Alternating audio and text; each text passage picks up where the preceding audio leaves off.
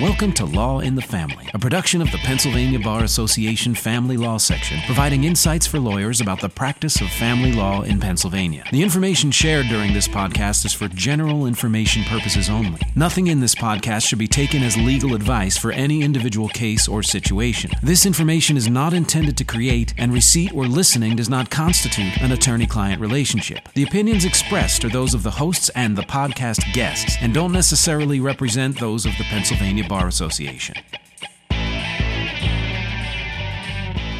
Welcome to Law in the Family, where we discuss issues and topics related to the practice of family law in Pennsylvania. I'm Aaron Weems, a family law attorney in Fox Rothschild's Blue Bell Montgomery County office. And today is recurring guest Helen Casale, a partner at Hangley, Aronchick, Segal, Pudlin, and Schiller, and one of the leading voices on LGBTQ legal issues. Helen is with me today to discuss a recent Superior Court case that can have significant implications in the assisted reproductive technology area and for the LGBTQ community.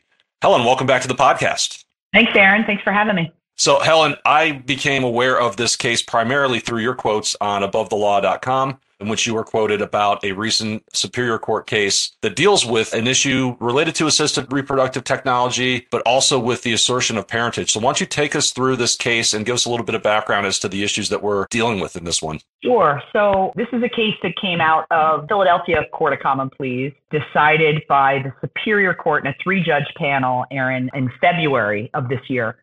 And basically involved a same sex couple, two women that were married, which is important in the facts of this case, were married.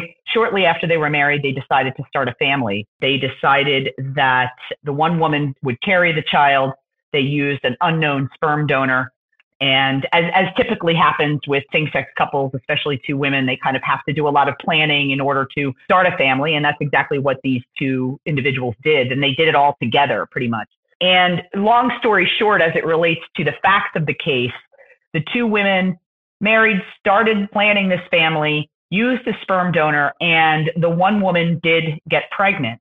During the course of the pregnancy, both women were involved in, for example, the fertility treatments, the actual insemination, the costs of, of the insemination, and then after the woman got pregnant, involved in the obstetric appointments, et cetera. They were kind of doing it all together. And as a result of going through a sperm bank, they had to actually sign an agreement Aaron, as oftentimes they do, to contract with the fertility clinic. And the facts suggest that both women were a party to that contract, except one woman was named as the patient and the other woman, who was the non biological parent, was named as the partner. In addition to entering into that contract, they also entered into, which oftentimes same sex couples do, a separate contract that they they went to a family law attorney and met with the family law attorney and did basically like an intended parentage contract, which oftentimes I do with my same-sex couples who are planning to have a child. They want a contract kind of before the child is born to make sure that if,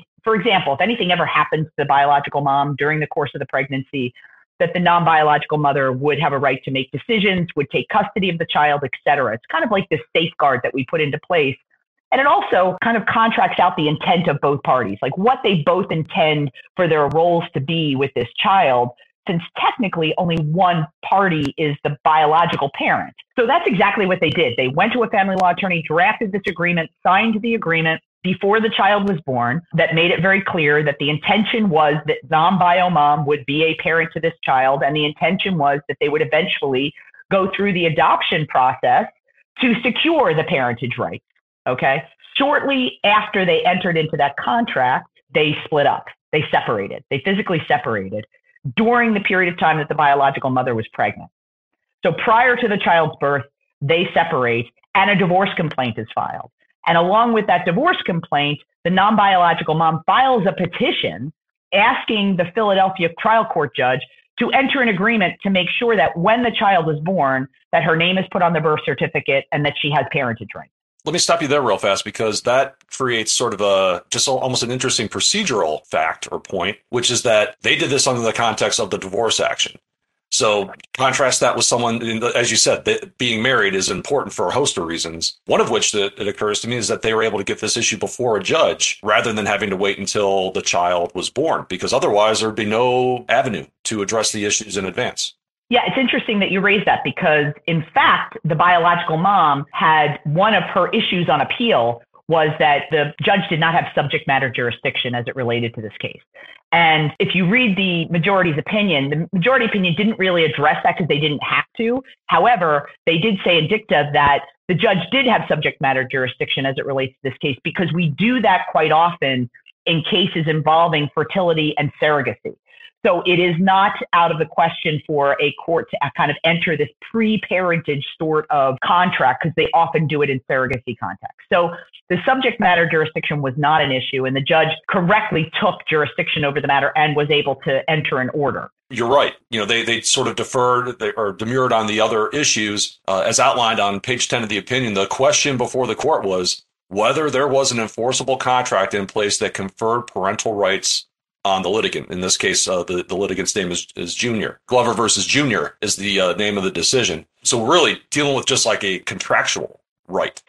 Yeah, and that that's that's kind of where the Superior Court got it wrong, right? And that's that's what the dissent said. And again, so it was a three court panel, so it was a two to one decision, and the majority basically said this is just about the contract. That's it. The four corners of the contract, and, and for the most part, they said you can't really look at anything else. And if you look at the four corners of the contract, then what's very clear, according to the Superior Court, was that this the non-biological mom, who was Glover in this case, did not have parental rights, did not contract for parental rights. That the contract didn't go far enough. For example, it said in the contract, and the, and the majority said this in their opinion, that they understood that in order to secure the parentage rights, they had to go through the adoption process. So that in and of itself, according to the Superior Court, meant she didn't really have parental rights. So how are we going to give her parental rights? So she never contracted for it. So for the most part, what the trial court said was, and the trial court looked at this in a more global way, which makes sense, right? Because he's the one hearing the, the witnesses, the evidence, the facts. And it looks like these attorneys, especially the attorney representing Glover, who is the non biological mom, really put forth a good case. Here, are, and it's because the facts were totally on her side which was this woman was completely engaged in the process, financially contributed to the process, contributed to the process. The two of them were married. The two of them went through the process in that they went through a contract in the with the fertility clinic. They even separately went to a private family law attorney to outline their intent with each other. Quite frankly, Aaron, that doesn't often happen with these couples. I mean, they just, most of these same sex couples these days rely on the security. Well, we're married, we're having a kid, we don't need to do anything else, which is really interesting. That here, these two women kind of went above and beyond to make sure that Glover's rights were going to be secured. And the trial court kind of recognized that took into consideration the demeanor of the witnesses, the credibility of the witnesses, and really even said, and I think the Superior Court majority said, that the trial court determined that Glover, the biological mother, wasn't credible, that it was unreasonable for this trial court to come to the conclusion that the biological mom never intended for Junior to be a parent.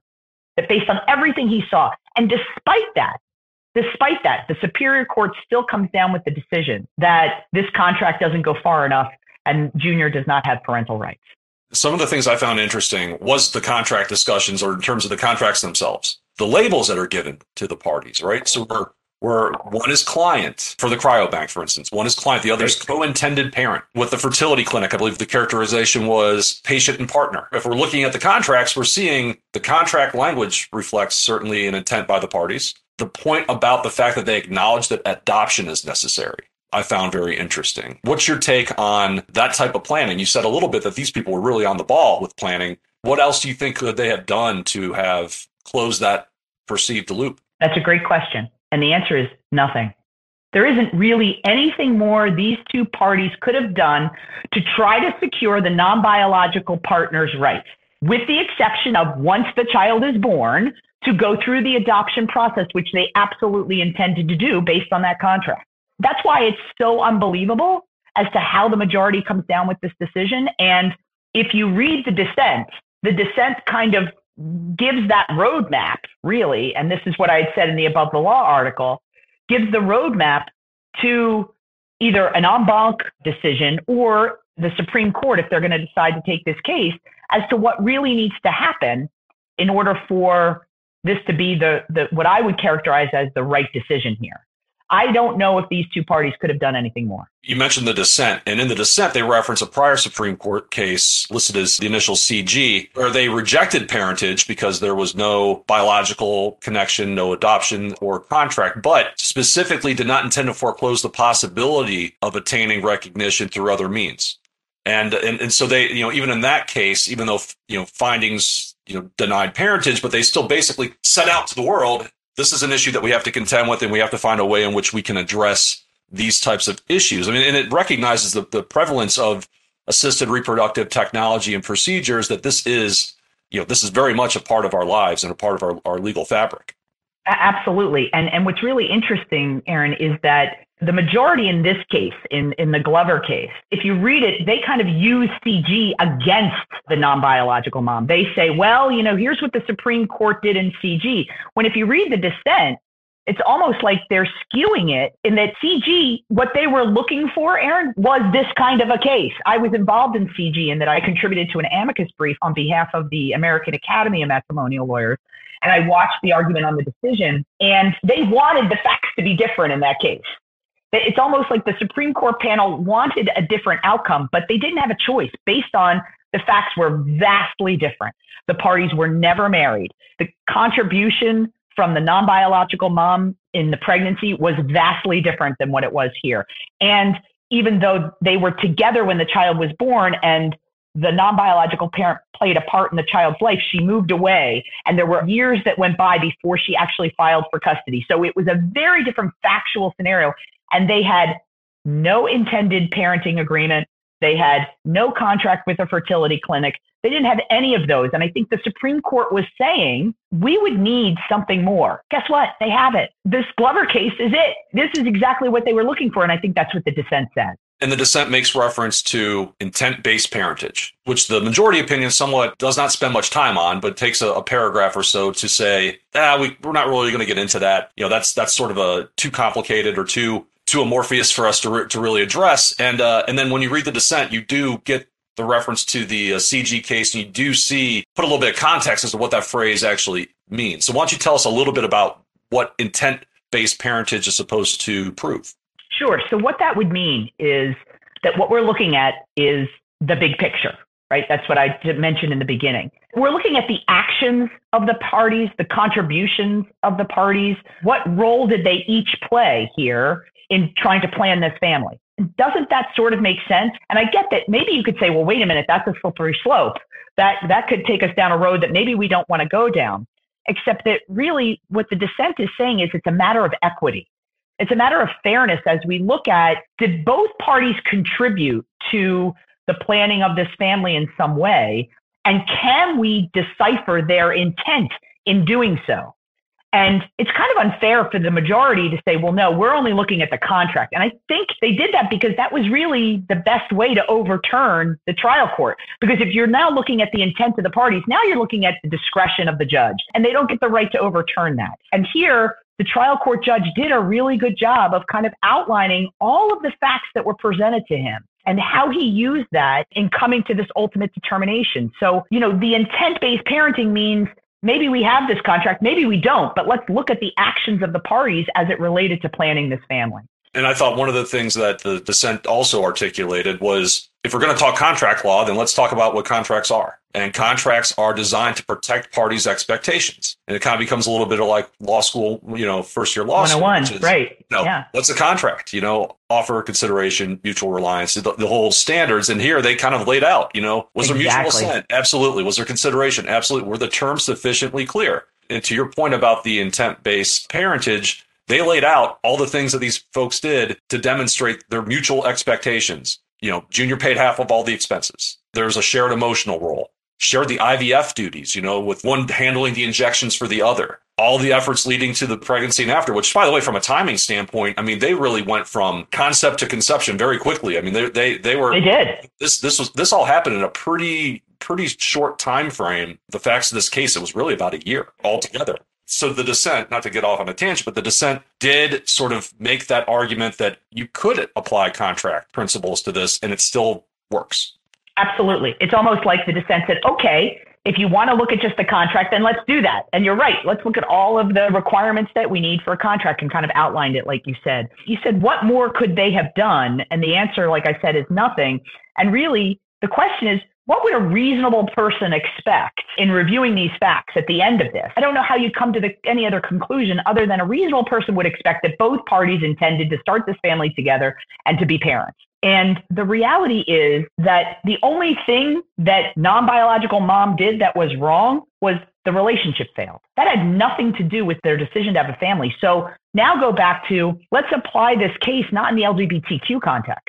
Let's apply it to a straight couple that gets married, that a husband isn't able to have sperm in order to impregnate his wife. So they use a sperm donor. They go through the exact same process, exact same process but they split up right before the child was born. I mean, it has to be the same outcome, right? This isn't necessarily an LGBTQ case. This affects families across the Commonwealth who oftentimes, like you said in the beginning of this podcast, now we are finding IVF and fertility a very common way to start a family.